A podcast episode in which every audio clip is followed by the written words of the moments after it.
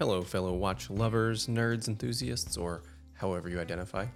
You're listening to 40 and 20, the Watch Clicker podcast, with your hosts, Andrew and my good friend Everett. Here, we talk about watches, food, drinks, life, and other things we like. Everett, how are you? I'm well. I'm thawing. Where you're, you're, you're thawed out. I'm thawed. Yeah, uh, perhaps all the way. Uh, no, I, ooh, black cherry claw ain't no lie. I'm doing. I'm doing well. Yeah, we had a. I I think a, a, a storm that reached the level of national news this week. Yeah, but in fairness, everyone is Yeah. experiencing some level of a winter storm. Ours is just a little bit more um, novel for our region. Yeah, yeah, that's right. It, it, well, and and I think the the way ours hit feels kind of crazy. I, I would say this is a mm, you know once a decade, perhaps even I don't, I don't know what a generation is, but this is a sort of once in a Kind of a 10-year. generational. Yeah. Uh, on Friday evening, we got hit by a combination of uh, low cold temperatures, so surface level cold temperatures combined with warm um, temperatures above that, meaning w- water, rain was coming down and hitting a 21, 22 degree surface and freezing. Uh, some of that was pelletized, graupel type of stuff. We actually got super lucky. We had a thinner warm air band above us. So the snow fell, melted, and then had time to refreeze before it hit the earth. So we we got sleet, though weather models were suggesting it was snow. Um, and it wasn't quite graupel. We got a lot, a lot of sleet. And they, just five miles east of us was getting straight freezing rain. yeah. We got super lucky. And so that that came down. We've got I don't know. I, I the the reports vary. People are saying four inches, which just wasn't true. But we got you know anywhere from three quarters of an inch to an inch and a half of this sleet Yeah. material, this sort of refrozen wet snow hail material that was hitting the ground with enough moisture that it was adhering to itself. So when you looked outside, it looked like snow. Um, Kids treated it like snow. that's right. The kids treated it like snow, but it wound up actually being a, a thick layer of ice, basically from the moment it fell. That continued, well, that continued for 15 hours or so. And then we got hit a- little bit later on Tuesday with some more. But here we are Wednesday evening, and we've got significant thawing. There's still accumulations in places. Um, Andrew occupationally knows that we've got some issue with drainage. We've got a, a number of unresolved issues, especially in places that got hit harder. Um, I And think some like 30,000 people without power and water. yeah, yeah. The the amount of people without power and water is huge. We've got I don't know the number, but thousands of downed trees. Many, Thousands, yeah. many of them impacting homes and power lines and cars. Um, yeah, so it's been crazy. Bit of a mess this weekend into the midweek. we, I say we because we live across the street from one another. Uh, we're incredibly fortunate that we didn't lose power. We didn't lose water. Well, Andrew lost water, but that's a different story. Yeah.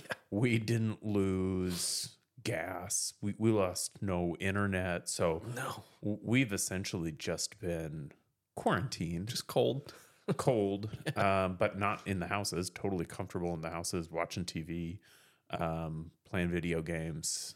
Uh, for it was just basically a long weekend where you were forced to stay in your house most of the time. But But the kids were outside. That was the best kind of weekend. The Yeah, kids the are kids outside playing outside on this like sheet of ice. And you said yesterday the divine Zamboni. And it really yesterday afternoon when the like when we're getting our freezing rain event and it's still super cold and we're getting not a ton of rain, but enough to really add some weight. The the road looked pristine. It it looked like a fresh Zamboni run over it. It was nuts and it was just slick. And the kids are out there sledding on this Yeah. sheet of ice. It was uh, you. You got to throw up finger quotes when you say sledding because I don't think there were any actual sleds. But yeah, just They were having more fun than they would have with snow. slamming themselves on Tupperware lids, Rubbermaid lids, Yeah. And sliding across the ground. Yeah, no, it was a weird. It was a weird event. Like I said, we were insulated from a lot of the. We still have a lot of people that are in pretty dire straits here. Um, We were pretty fortunate. In fact, I would say uh, amongst the people in Eugene, we were probably top 20%, 30% in terms of how lucky we got with power and everything. I think Yeah, because we're in the flats. Like I I drove on Saturday without an issue. We could get to the grocery store. Yeah. I think something like 50% of Eugene residents had some loss of something Mm-hmm. throughout and we didn't have any of that which is really which is really nice uh, it was actually not a, a painful thing but i can imagine even just a, an hour of you know loss would have been annoying my associate one of my associates came in. We opened the office today. None of the staff came in but the attorneys the attorneys all came in and one of my associates had um, not had power for four days. So for uh, essentially the entirety of the event, and um, she had had hot water, but because because gas, but hadn't had and had had a I think she has a fireplace, so some warmth in the house, but no power for four days, which is brutal. it's brutal. Yeah. One of my coworkers has been out since Saturday. She is stuck on her property because her she has a long driveway and some acreage. Two big trees have fallen across her driveway, and she doesn't have sufficient arborist tools to get through these trees. Uh, has been without power. Yeah, you need like a forty inch bar or something Yeah. to even consider tackling a uh, uh, mid sized tree. Yeah. So no power. She got her pump house jerry rigged to get water back on. So they were two days without water, no power. All they have is heat. like charging their phones in their car. and and there's just a ton of people in that situation. So mm-hmm. it's it's been a little crazy, but here we are. We've made it We're recording. virtually unscathed, Yeah. using all of the lights on our recording board. I've been turning lights on for no reason, just to celebrate having electricity. you can, I, right? In fact, I wasted I don't know several, probably you know over a thousand gallons of water this morning because my backflow preventer burst in the cold weather. It's my two years in a row now. My backflow has had an issue. Last year, a cross-threaded valve cap blew out, and this year the whole housing blew up. So I didn't learn last year. Maybe next year I'll wrap it when it gets cold, but probably not. Yeah, you, you know, probably. Uh, uh, I I I never do any of that winterization stuff, and I'm probably um needing to knock on wood right now because I've been incredibly fortunate. Uh, but yeah, I'm gonna grown. I'm a grown up. I'm a 40 year old man. I probably need to start doing that stuff. Every time I watch the neighbors like styrofoam capping their faucets, I'm like, oh, I should do that. And I don't. and I paid for it this year and last year, and I still am not changing my behavior. Well, in any event, we're not here to talk about backflow preventers or freezing weather events. Rather, we're here to talk about watches because doesn't matter. It doesn't matter what's happening in the weather in Lane County or any other county in the United States. Watch watches keep happening. And the weather outside is weather, so let's worry about watches. Let's worry about watches. Uh, we are here to talk about some new things that have come up. I'd like to start with uh, a story about the Terminator. The Governor, yeah. The Governor. Uh, apparently, arriving in Munich, uh, Arnold Schwarzenegger uh, wearing a, an Audemars Piguet on his wrist, but also carrying an auction item worth many, many, many dollars. Uh, Arnold Schwarzenegger was stopped going through customs in Munich, and I think eventually released many, many hours later. Not really released, kind of out on bail. Yeah, forced to pay a pretty hefty, uh, a pretty hefty tax fine. Maybe not a fine, but taxes Thirty-five thousand euros. on a watch that's going to be auctioned. Uh, yeah, that's fun. Yeah, so I I read an article about this either last year or the year before, um, because a writer for one of the big outlets went to Basel World, uh, and was staying across the border. So was just because I don't I'm not really familiar with the geography of it, but basically the way it was written is he was staying in a neighboring European Union country and walking across the border to Basel World, or like to a taxi to Basel World or something. Sort of doesn't matter. Um, but he ran into a similar issue, and I was like, "Oh, that's interesting." I would have never thought about the um, implications of traveling with multiple watches to a watch meetup because I'll- I don't, I wouldn't, haven't, probably won't ever travel internationally for watch stuff. But he, either way, he's crossing a border, and they like look in his bag, and they're like, "Hey, dude, you got it. Um, what's up? Like, those are mine, and I'm not gonna sell them." Uh, Yeah. You're wrong. We'll link it in the show notes. So the article is by Mike Stockton, uh, Michael Stockton of Fratello. And it, it, in 2019, Mr. Stockton was attending Basel World, got stopped. We'll we'll link we'll link the article in the show notes because it's it's actually pretty interesting. It, it does seem like the Swiss authorities were targeting Basel World attendees, uh, w- which is interesting in and of itself. This I'll- seems like a targeting of Arnold too. yeah, you, you know, that was the first thing that jumped into my head was maybe there was a tip or something here because the the way the article reads is that he was they recognized him going through customs and pulled him aside for a random bag check. It doesn't seem like I, I mean I, I get it sort of be fair and maybe the the number comes up randomly but that doesn't sound to me at least the way the article was written like what happened and so i wonder if they had a tip or something like hey arnold's carrying a priceless watch that's set for our auction uh go get him boys. I think it was publicized that, that that he was traveling there for this purpose. so it, it could be the kind of thing that's not going to affect uh, you on a day-to-day basis but the point remains if you're traveling with excess watches now one of the things i understand about this andrew is that traveling with your watch no matter what the watch isn't going to get you so you can have a million dollar luck one or whatever right? Uh, that's not going to get you stopped. It's traveling with the extra watches that could cause problems. And i suspect that could cause problems whether you're carrying a handful of $500 watches or a handful of $25,000 watches. I don't I don't know the answer to this. When you think about customs, I mean, Nodus had that issue a couple years ago where all their end links got snatched up by customs because they were counterfeits. Like, no, motherfucker, those are our end links. We designed them, we bought them, they are being sent to us. What counterfeiting is happening?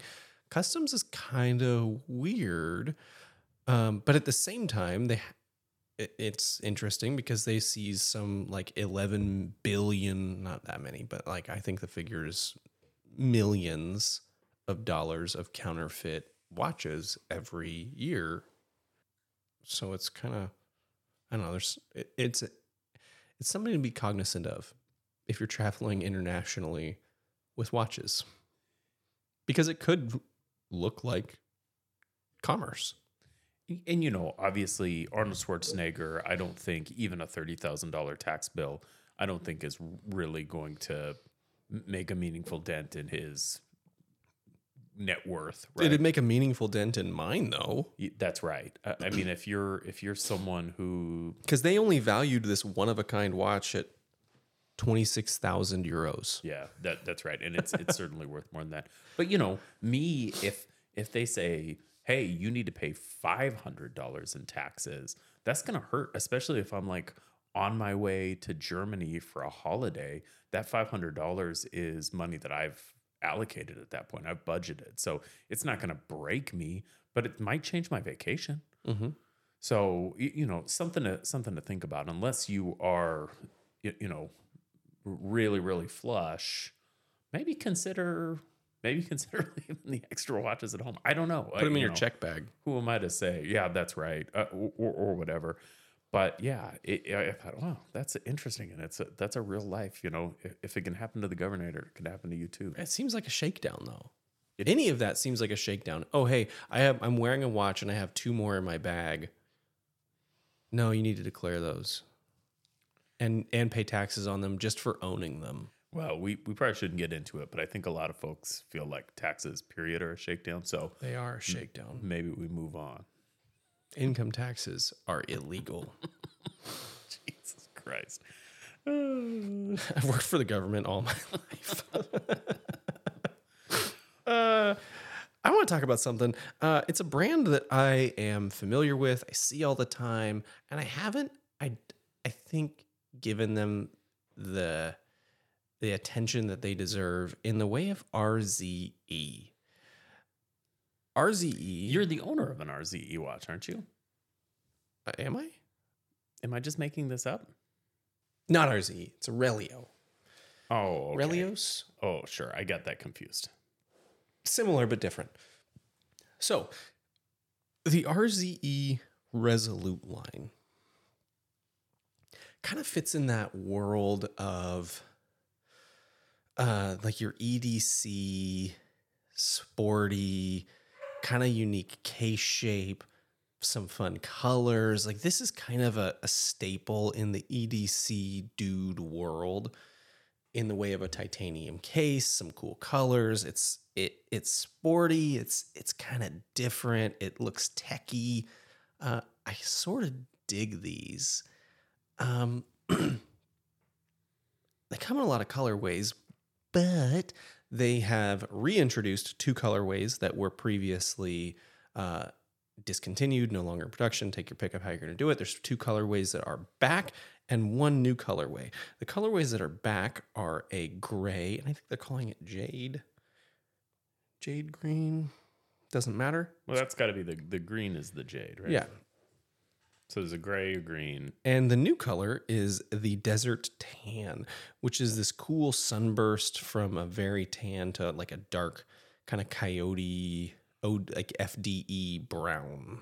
Arctic gray and urban teal. Ooh, urban teal. Uh, now, what caught my eye was not the tan. I'm I'm kind of medium. Tan's pretty mid. I'm trying to be cooler. Uh, this gray is dope.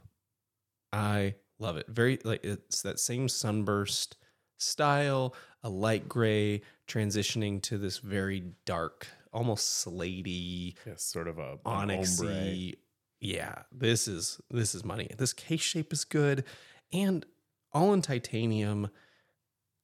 Available in a titanium bracelet, all for five hundred thirty bucks. 40, 40 millimeter case diameter, 10.5 thick, flat sapphire, grade two titanium. As we've said before, I'm not super familiar with the grading of titanium. I sort of think titanium's titanium's titanium. But whatever. I think Miyota these are- 905. or I think these are coated titanium too, with like a, uh, like a super hard, um, ultra hex hard coating. Uh, probably similar to whatever Traska is using, but about 1200 um whatever the that unit is. yeah the hardness value unit uh is that Rockwell? Am I making that up?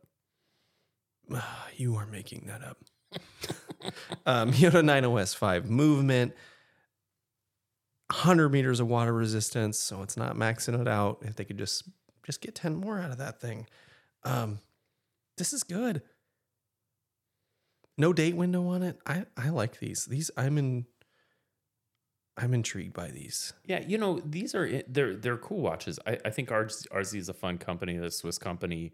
Um, the the question I have about these is has to do with the options. These are seemingly available in a bunch of different options, and and with the introduction of the Resolute Pro too, I sort of wonder like where, where does this where does everything fit in this collection? So you've got the Resolute, the Resolute Pro, which I think is like an applied. There's probably some other stuff. Um, you've got an you've got enamel dials. You've got three six nine. You've got stick markers, and so I sort of I, I wonder like why is there so much variety in a relatively limit, you know, a relatively sort of consistently featured watch?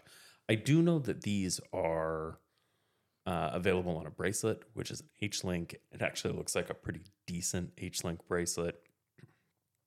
Um, yeah, these are cool, man. What's I'm not sure the difference between the Resolute and the Resolute Pro. You know, you'd have to talk to someone more familiar than I am. I know the Resolute Pro has. Um, it looks like just enamel dials. An enamel the, dial and a and an applied. Yeah. And applied logos. And a hundred bucks. And that's right. And I don't know if there's more to it than just that. Yeah, but they're great looking watches. I, I agree with your assessment. These are sort of like techie EDC modern looking watches. Um, you know, I can think of other brands similar to that aesthetic, but I think RZ is doing a really great job of that. They're yeah, they're doing an interesting thing. I like the loom. Yeah. Yeah, it's good loom. Can we talk about Dan Henry? I think we need to talk about Dan Henry. So Dan Henry, a watch that we've talked about on the show a number of times. You know, uh, we talked about getting Dan on the show. This has been several years ago, and he's a little bit. He doesn't like me. He was pretty cool with Everett, but he said, I will not be on a show with Andrew. And I was like, well, I don't blame you. Simply not true. I think Dan's just a bit of a shy guy. Um, and not like, shy guy, but similar to that, he, though.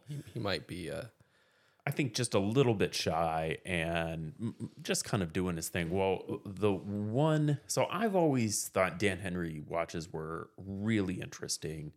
Um, but there's something about them. I was like, eh, eh, eh. that changed when the 1972 came out, which is an homage to one of my favorite watches of all time, the Porsche Orfina, um, the Porsche One Orfina chronograph watch.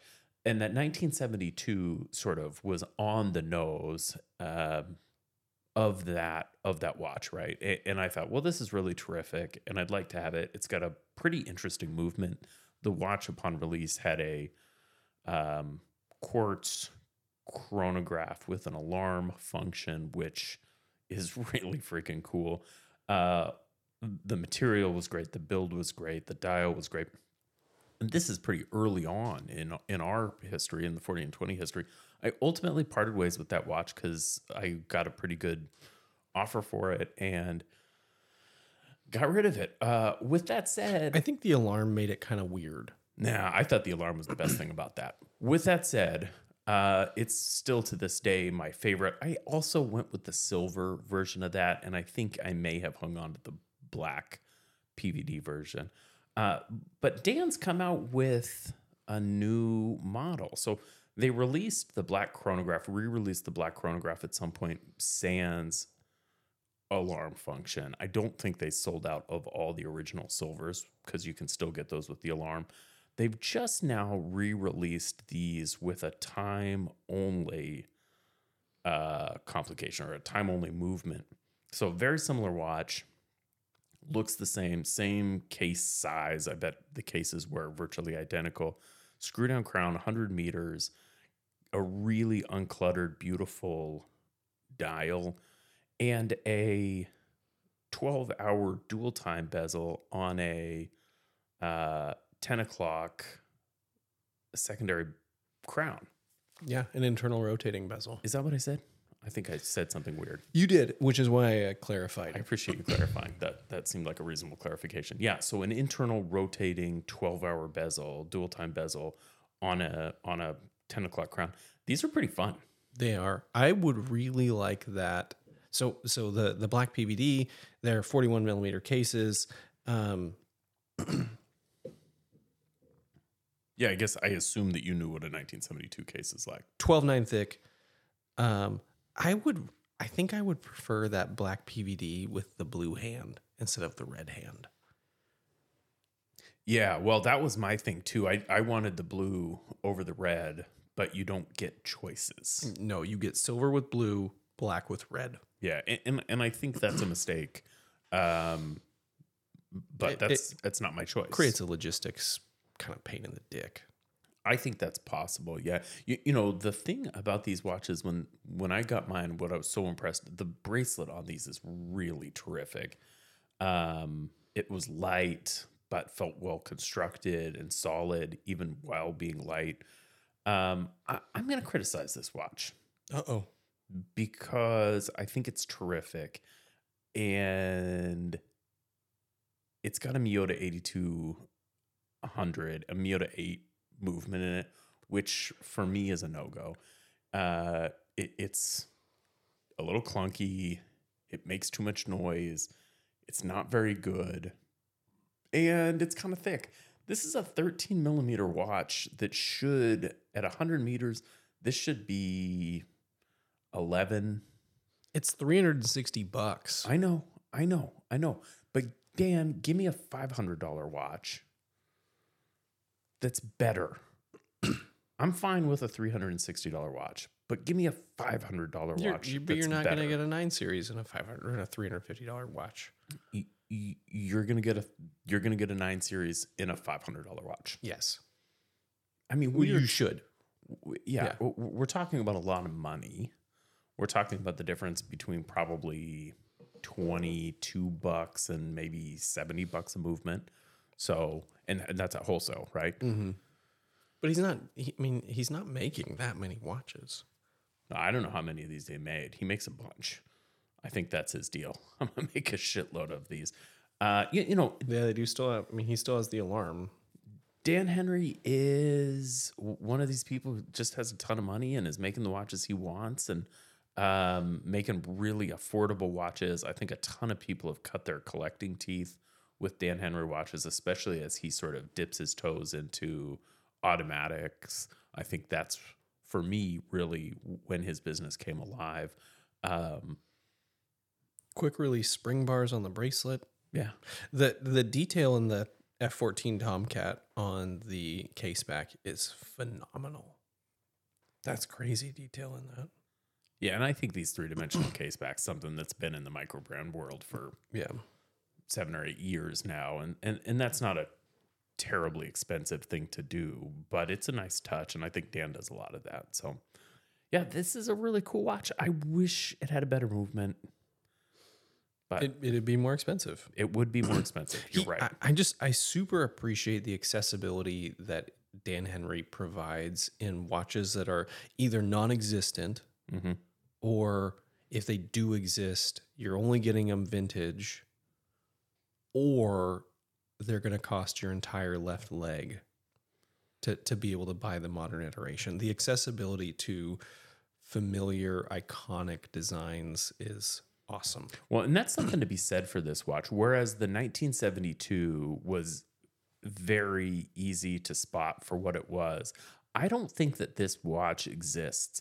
I know that Orfina did some time only watches with a similar aesthetic to this, um, but this is really this is not something that exists in the world. This watch, uh, certainly in this size. I mean, this is a, a an inspired watch clearly, and you can look at the case and the bracelet to know what inspired it. But No, is immediately. yeah, this, this- is an Orfina. this is really something of its own. mm-hmm. Yeah.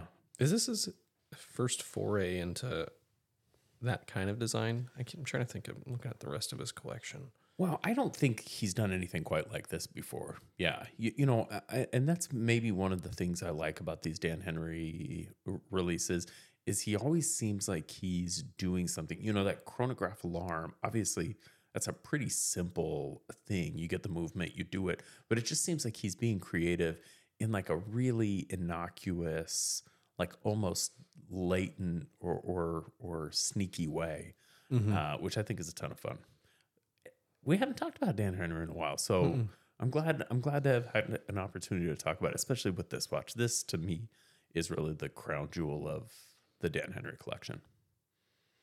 And I'm glad they did this. Thanks, Dan. Thanks, Dan. What's next? Surprise. Blancpain and Swatch have dropped a seventh 50 Fathoms collaboration. now, how can there be seven? Because there are six oceans. so the the final release is in all black variation, inspired by the ocean on the moon. Why can't I think of it? The ocean of storms, because it's the name of the watch. you dumb shit. Oh boy, the ocean of storms. This is awesome. It is an all black, 50 fathoms with the bioceramic, kind of a like a, a nicely bright and sheeny bezel. I learned about fathoms today. Uh not like I, I went I'm I'm familiar with fathom as a depth measurement. I went a little bit down the rabbit hole of of the the entomology of fathom and the you know the different usages of it. The the thing that I struggle with is I don't understand how you could have a what is supposed to be measuring tool that is inconsistent from one person to the next.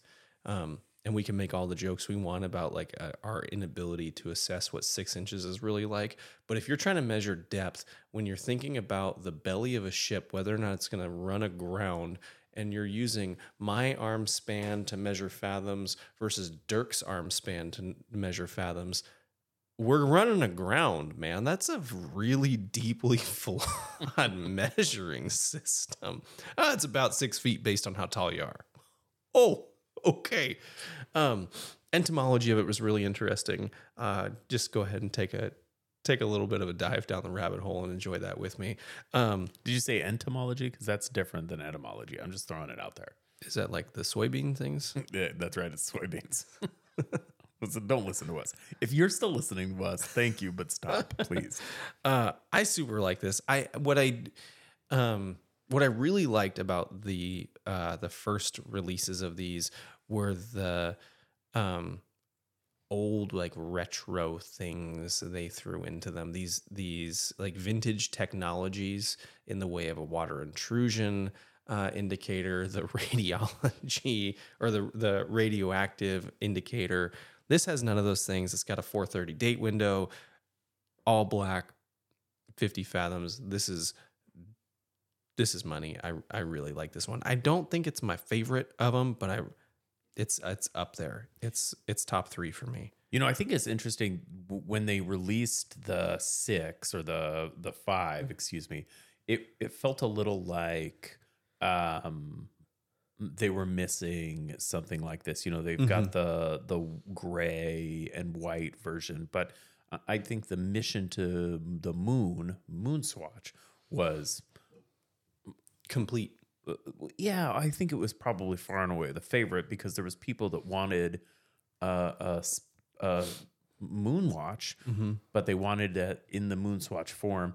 And, and it, I was I was kind of struck by how all of these are pretty out there. In, in fact, I think the biggest difference for me between the moon swatch collaboration and the 50 fathoms swatch collaboration was or the Blancpain swatch collaboration was that I didn't like any of the Blancpains. I, I I don't hate them all, mm. but I didn't I didn't love any of them enough to actually buy it. Versus with with the Moon Swatch, I was like, fuck, I like them all. You know, I, think the- eventually I think the Om- the Omegas, like the Moon Swatch platform, is a better medium for color expression than the 50 Fathoms. y- you might be onto something there because I you, you know I think the Jupiter is great. I think uh, I, I Uranus is just Uranus. fire.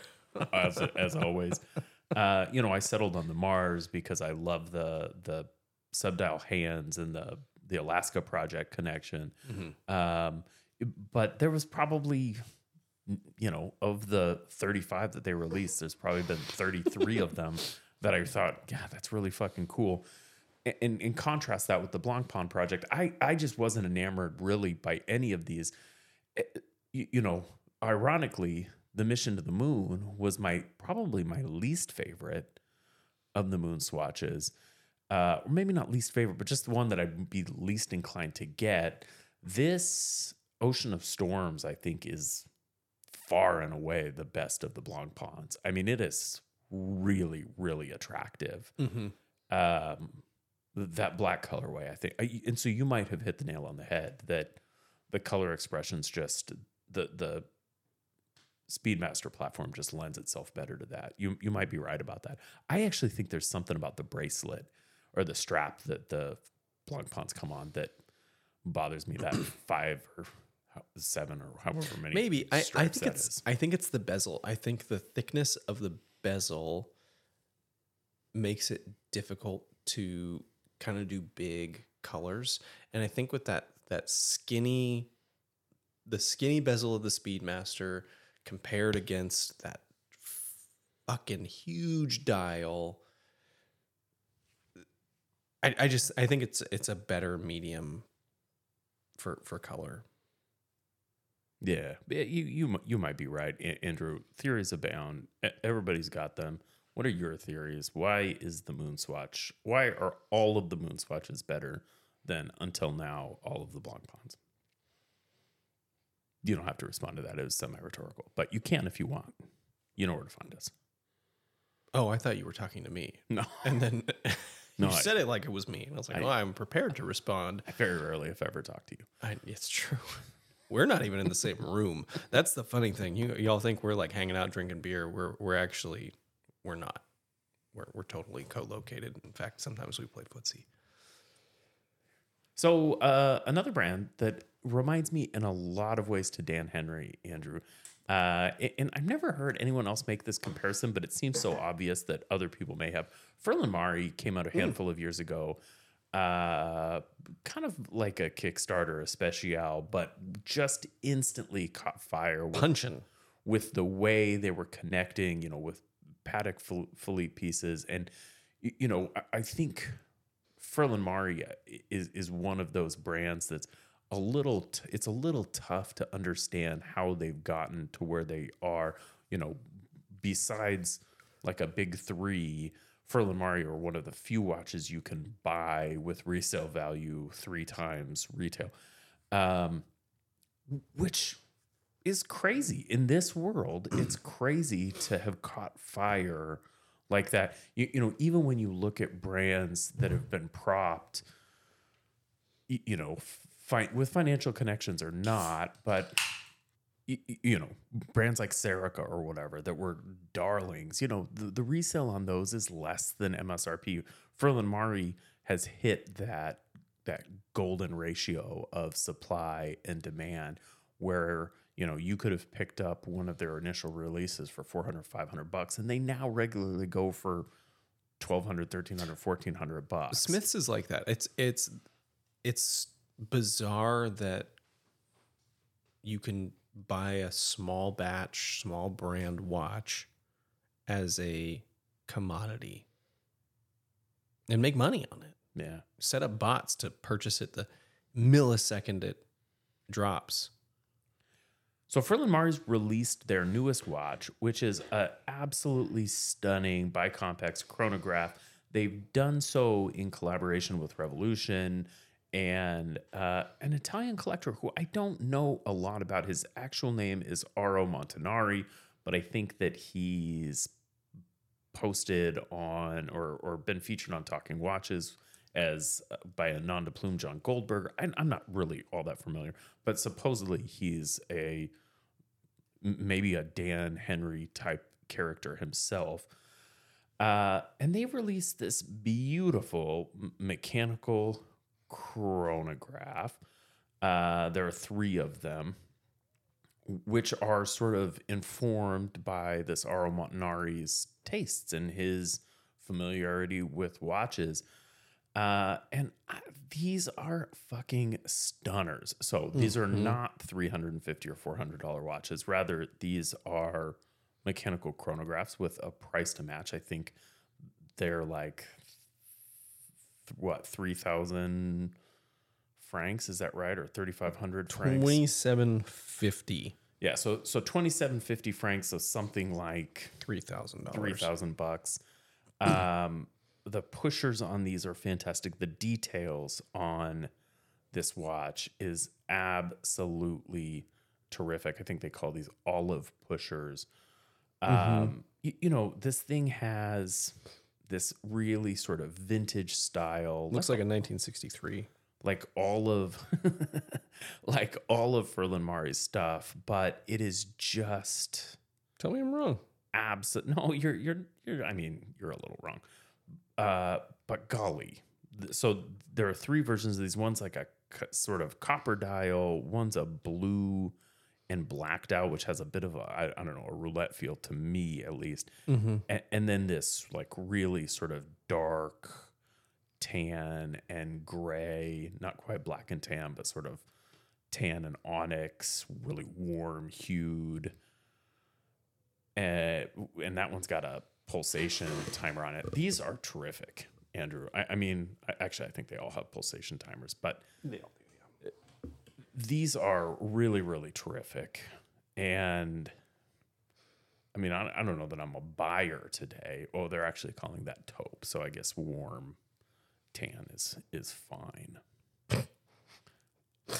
Super precise color descriptors here. Pantone three forty one A. is that right I don't know. okay so a Sellita AMT 5100 manually wound column wheel control, column wheel controlled flyback chronograph with a 58 hour power reserve. So I don't I'm not super familiar with that. I'm not super familiar with that movement, but it sounds rad. Uh 38 millimeters by 13.2 for a mechanical chronograph that's acceptable. Uh, 46 millimeter terrific lug to lug, 50 meters of water resistance, polished steel CNC hands. Interesting. You don't see that a lot. Mm-mm. Yeah, this is pretty cool. 30 minute counter. I love it. Pantone 341 is green. So I wasn't close. What do you got? I, I like that watch. I have another interesting story. so, King Frederik the Tenth of Denmark was recently coronated. Is that the right word? Coronated? Crowned? Coroned. Coroned. Um, I think coroned. and here he is in his finest military dress, complete with shoulder boards, with what I'm assuming is 24 karat gold tassels, 24 karat gold embroidery on the cuffs. And let me tell you what this dude wore for Coronation Day. The Omega Seamaster 300 on an olive nylon strap. Fuck yeah. This dude knows. So for for those of you unfamiliar, uh, like I was, um this this fella was a former member of the International Olympic Committee, a sailor. He served in the Danish Royal Navy, the Danish Royal Army, and completed training as a frogman in their in Denmark's elite special operations force. Take that for what you will. Now, most elite special operator units have some kind of special unit watch partnership, whether it be with take your pick of brands. They almost all have one. These watches are available for current and former members of these special teams. So the watch that he was wearing is the Danish Special Forces Special Omega Seamaster 300 watch because he completed training with them. I'm not, again, take that for what you will. Um, and this is, uh, everyone knows the Seamaster Pro. Everyone knows it. It's a gorgeous watch. I'm not a big fan of the wave dial. It's always been kind of a hang up for me. Um, but so many people, so many special operations units wear these. These dudes are like, these watches are watch spotted on every single time you see any operator group meeting, like at, at a diplomatic meeting or anything like that. It's, oh, Seamaster Pro, sub, you know, take your pick of watches. Um, what a baller move to get coronated as king of a country wearing that on a NATO. You know there's a number of pictures that so this this picture has been making the rounds this week. He's wearing it on like a tan nato and there are a, a number of other pictures of him wearing this watch on the same nato it, it occurs to me that this is just his watch right? I don't think he's a watch guy. Yeah. i think he had some money and so he bought the unit watch. Had some money. And was like as the heir apparent.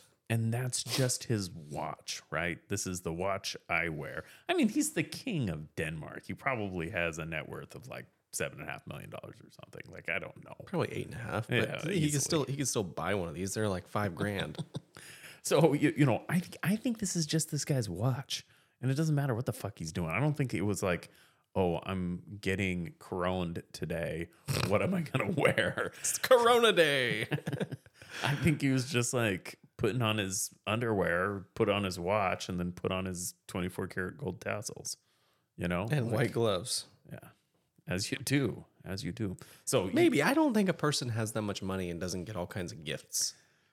yeah, man. Well, I don't, I don't know. You, you might be right. I think this is just his watch. I think he's a pretty no nonsense dude, and this is just his watch. That's my take. I I think that's a reasonable take. I mean, all the other pictures of him that exist, he's like, uh, well, I'm blanking on the Ukrainian president's name.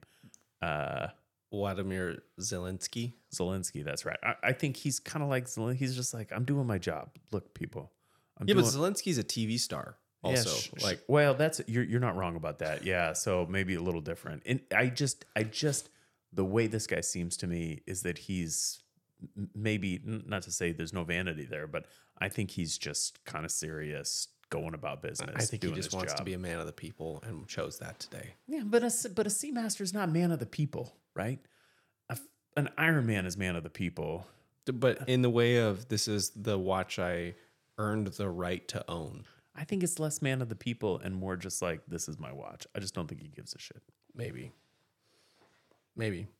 But a, a, a fun watch spotting. Because it'd be really easy for him to be wearing like a Datejust or like an IWC or something like that. Andrew, we are behind, and there's some shit we have to talk Get about. behind me. Do it. I'm going to talk about the Timex Marlin. Okay. These are sold out. You can't buy them. I assume they'll come back, but they're fucking rad. Uh, Hodinkee calls this retro futuristic, and maybe Timex has used that language as well. Certainly, the name, the Marlin Jet Automatic, feels retro futuristic, which uh, they talk about retrofuturistic sort of the Jetsons, and I think that's a great example. I think of like uh, the Disney Disneyland. Is it Futureland? Tomorrowland. Tomorrowland. That's right. I think of Tomorrowland. A- And this watch to me fits in that. So you, you see this watch from the top down, obviously like a classic automatic watch. It's got this like bubble dome crystal. But then you get up close and the details. So this is a this is a Galli design, I believe, or, or part of a Galli design.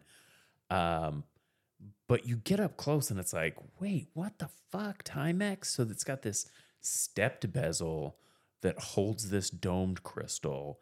It's got sort of a dog bowl dial, crosshair dial with an inset, small seconds. Um, Cuts into that dog bowl for the markers. shit, man. Yeah. You know what I hate about this, and it, it super bugs me? Tell me. The six o'clock engraved or maybe etched Marlin. I love it. I think it's terrific. Don't like that. I It looks it, it looks like a 1960s prototype car, which is why it's the retro futuristic thing. Did I say small seconds when I was talking? You did. It's not small seconds. It's a 24 hour. Uh, sorry, keep going. But that's what it reminds me of. It it it, it hits that that retro futuristic Jetsons feel a little too on the nose for me with that Invicta esque Marlin. I think you're dead wrong. Um, that's that's. I think think all you want. You sucks. wrong. This is rad. Invicta In, Invicta does suck this is rad. with that he, deep engraving. I, I I actually have no criticisms about this. I it's got a Miyota movement. I have to imagine that it's a Miyota 8 series for 289 bucks. So I criticize Dan for using that movement. I'm not going to criticize Timex. Eat me. That's my opinion. Uh I think this is I, I think it's almost perfect. And it, it's unfortunately sold out. I went to the website today to check this out. 38 millimeters. It does have a 19 millimeter lug Of course, it does. Coming on that woven strap. Ugh. which okay fine you can get 19 millimeter that's, that's not great okay I'll but you have to get 19 millimeter special for it but this is really cool because you're not going to wear it on that OEM. i'm pumped about this thing I, like i think if this thing comes back up for sale i'll probably grab one I, I just I can't I can't get behind the the Marlin logoing. Uh, moving on. I want to talk about two Presage cocktail times. So, um, Seiko has partnered with the Star Bar in Tokyo uh, to produce two new colorways for the cocktail time. The first being the Star Bar. So, so interestingly, here they're coming in two sizes, two colorways. The first is for the gentleman, the Purple Sunset, which is a 40 and a half millimeter case with this beautiful gradient purple transitioning into deep, deep blue with this kind of like almost sand like wavy textured dial. It's not a, it's like nothing I've ever seen before. I could go with a different colorway. This is not for me because it also has kind of rose gold markers. All the Presage cocktail time features are there. and this is like the og cocktail time case too i think Yeah. i think it's terrific It's just gorgeous. Not for me, but in the way of trying to pair it to the cocktail that is its namesake, the Purple Sunset. Um, so they partner with the Star Bar, uh, famous um, bartender Hisashi Kishi at Star Bar played a part in this. Uh, next one up is the Pinky Twilight coming in at 30.3 millimeters. This is actually the tile color I like more. It is gradient, same kind of wavy sand texture from a almost pink, but not quite pink, down into a cream color. Just a, a gorgeous dial. Um, limited edition, kind of. They're like 3,000 and 3,500 a piece. Maybe, oh no, that was a different one. yeah i think 5000 pieces Fi- each oh, so 5,000 each. These are gorgeous. Yeah, I'm with you. I actually really like both of these dials, and in fact, the the cocktail time when when you and I were really sort of getting into watches, the cocktail mm-hmm. time was one of those watches that everybody was kind of pushing. You know, like if you want a dress watch, you either get the Bambino or the cocktail time. The cocktail time just never did it for me. I, I like these better than the standards, especially that original kind of crystal blue dial. I think I these really are like that are really fun. Um, I think they're really fun and terrific. They've got this push button deployment clasp that I find really terrific. Um, yeah, I, I like them both, Andrew. And and I, in fact, I would wear either one of these.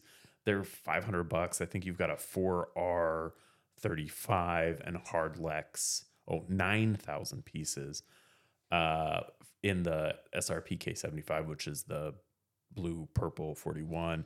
You've got a 2R05 movement in the SRE 014, which is the smaller, I think 30 millimeters, clearly marketed at ladies. Um, it, uh, that's limited of 5,000. I don't know the 2R movement. I assume it's a 4R, a smaller 4R or something like that. But That's got to be the differentiation there. Yeah, it's a 40 hour power reserve automatic movement. The the ladies version is 11 millimeters thick, which is interesting because I think that the SRPK is more the like 12 and a half maybe 11 8. 11 8 okay mm-hmm. well that's pretty thin for a four hour movement Yeah. There's nothing but movement in that watch. and that's a 41 by 20 yeah Yeah. pretty pretty cool watch cool watches Yeah. I, I feel like we need to talk about Yema real quick because they released three new uh three new watches the Yema Urban Rally Graph, Fly Graph, and Yachting Graph. These are three watches that share the same case and bracelet, uh, but have different dials and different bezels, and they are really three totally different watches. They're all time only. Um, they've got intended intended purposes, I guess. One with sort of a uh, bezel, one with a racing uh, backwards countdown. What do you call that? And then Timer? yeah, sure. Uh, it, and, and then one like sort of fly. These are cool, man. Yeah, they're good. The colorways on them are awesome. This is the, one of the first yellow highlights I've seen that I really dig in that in that racing graph. And so these are in the Urban Sport collection, the Traveler Field, and now Sport uh, subcategories. And they come with the Yema's in house 2000 caliber. It's a 28.8, 29 joule movement that's pretty well regulated, 42 hour power reserve. This is a Miyota 9000 or whatever, a 28, 24 type of movement. I'm not saying it's a clone of those. I actually don't know, but it it's sort of living in that world. Um, yeah, this is cool, man. These are all cool. I think for 890 euro, um, I'd wear all of these. They've got great bracelets. I don't know what you call this style of bracelet. Yeah, I'm trying to wrap my head around what's happening with the bracelet. I've seen this before. It's sort of a It's like a dive extension.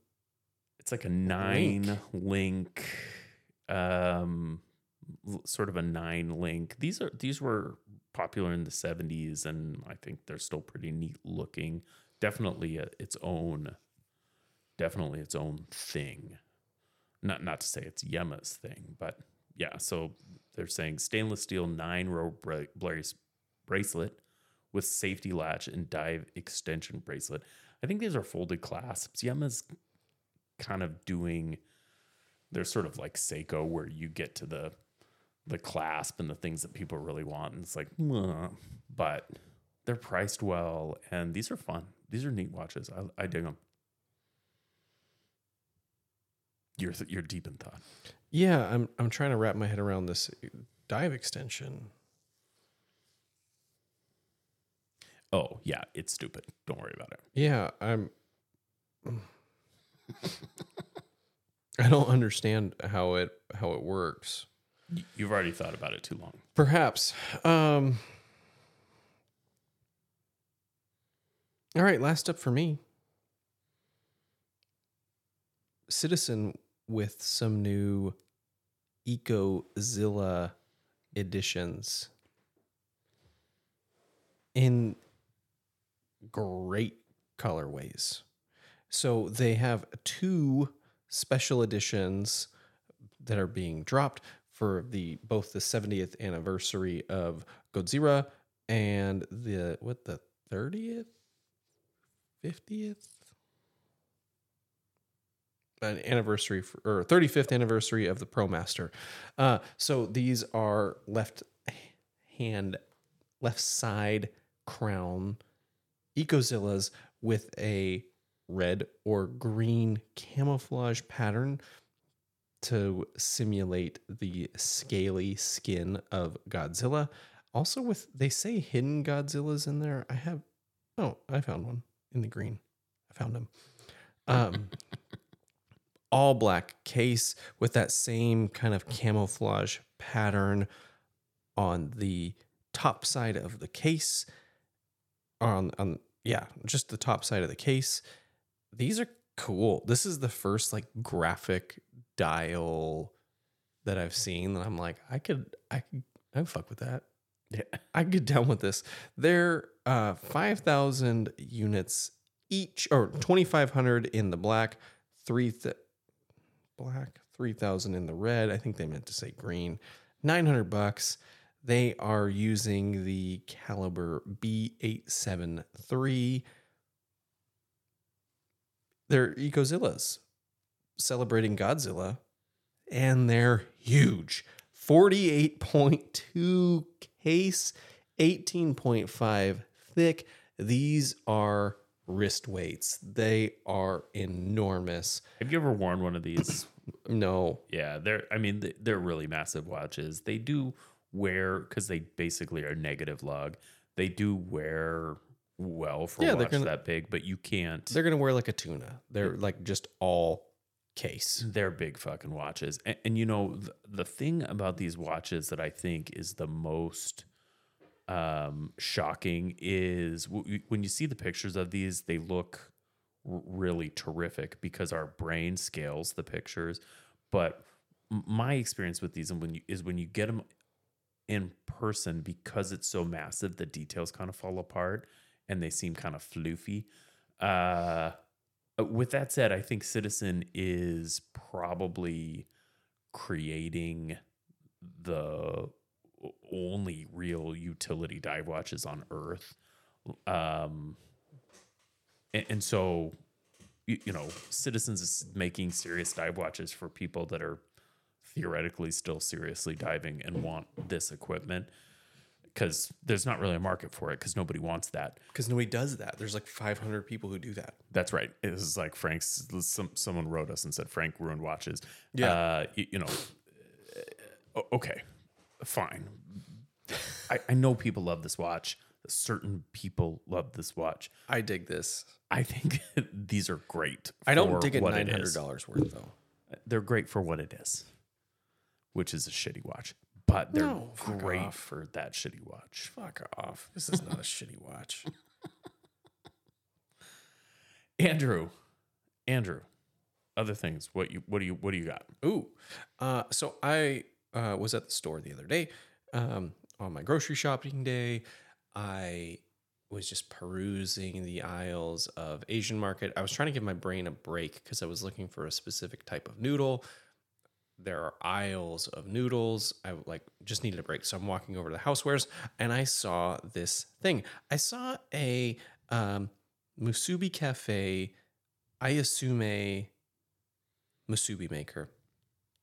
And for those of you unfamiliar with musubi, musubi is a Hawaiian kind of inspired um, rice patty, like pressed rice with a slice of spam wrapped with some manner of nori. Um, It's spam nigiri. yeah, it's spam nigiri. Uh, I've made it at home. There's like um, in the past, in order to because because you really need to compact and press that rice down because it's not a full nori wrap in the it's pressed down and nigiri is pretty easy to deal with because it's just a little like a less than an egg size rice pressed together by hand. This is a patty to accompany spam.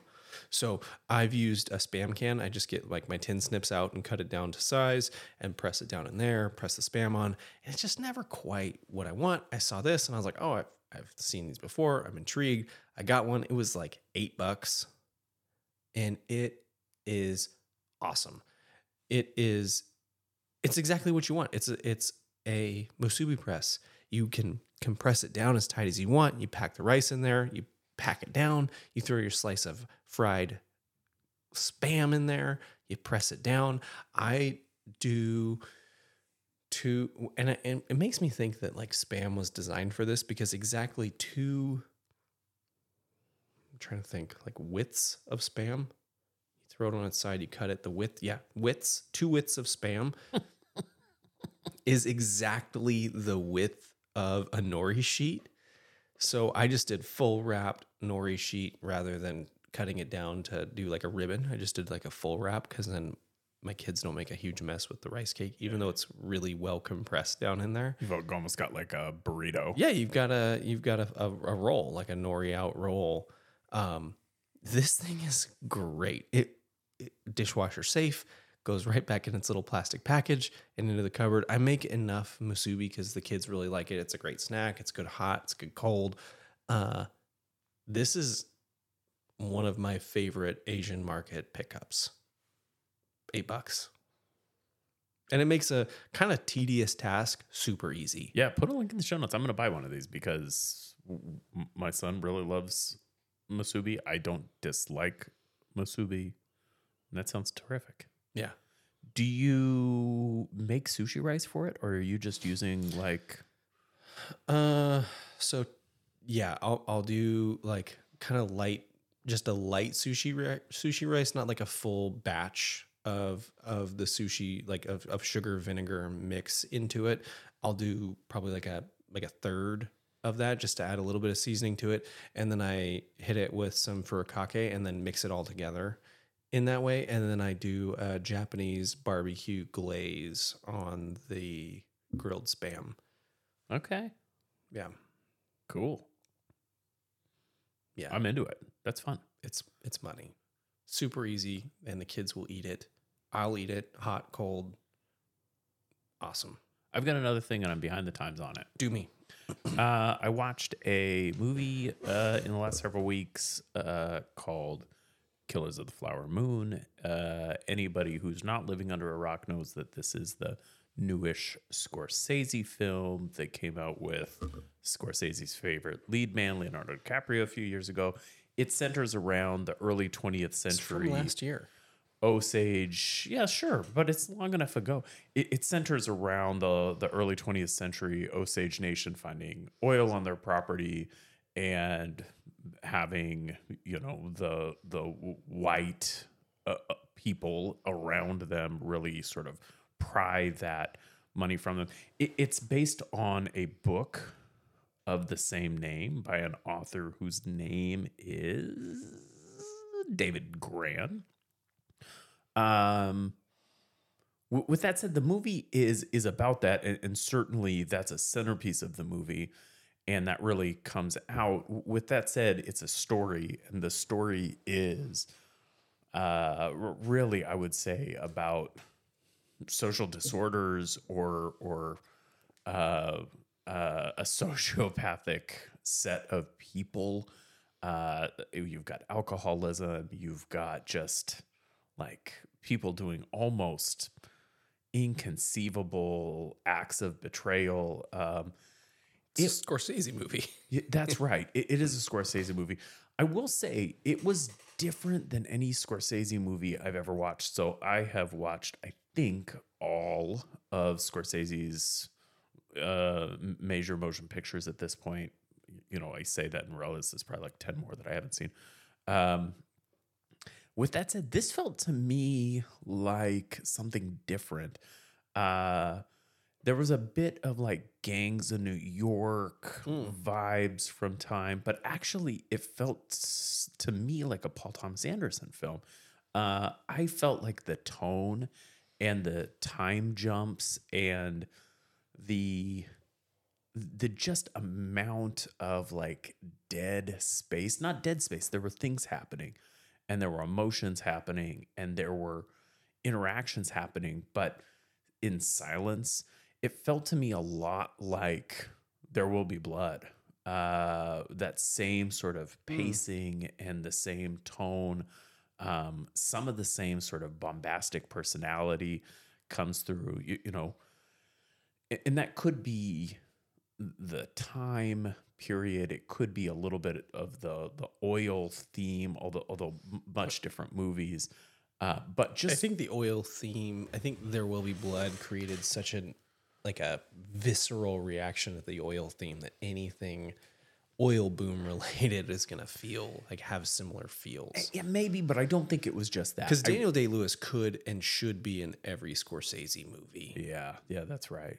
Well, I, I will just say, I, I don't think it was entirely that. I think that a lot of it was just the way people talked, or at times didn't talk.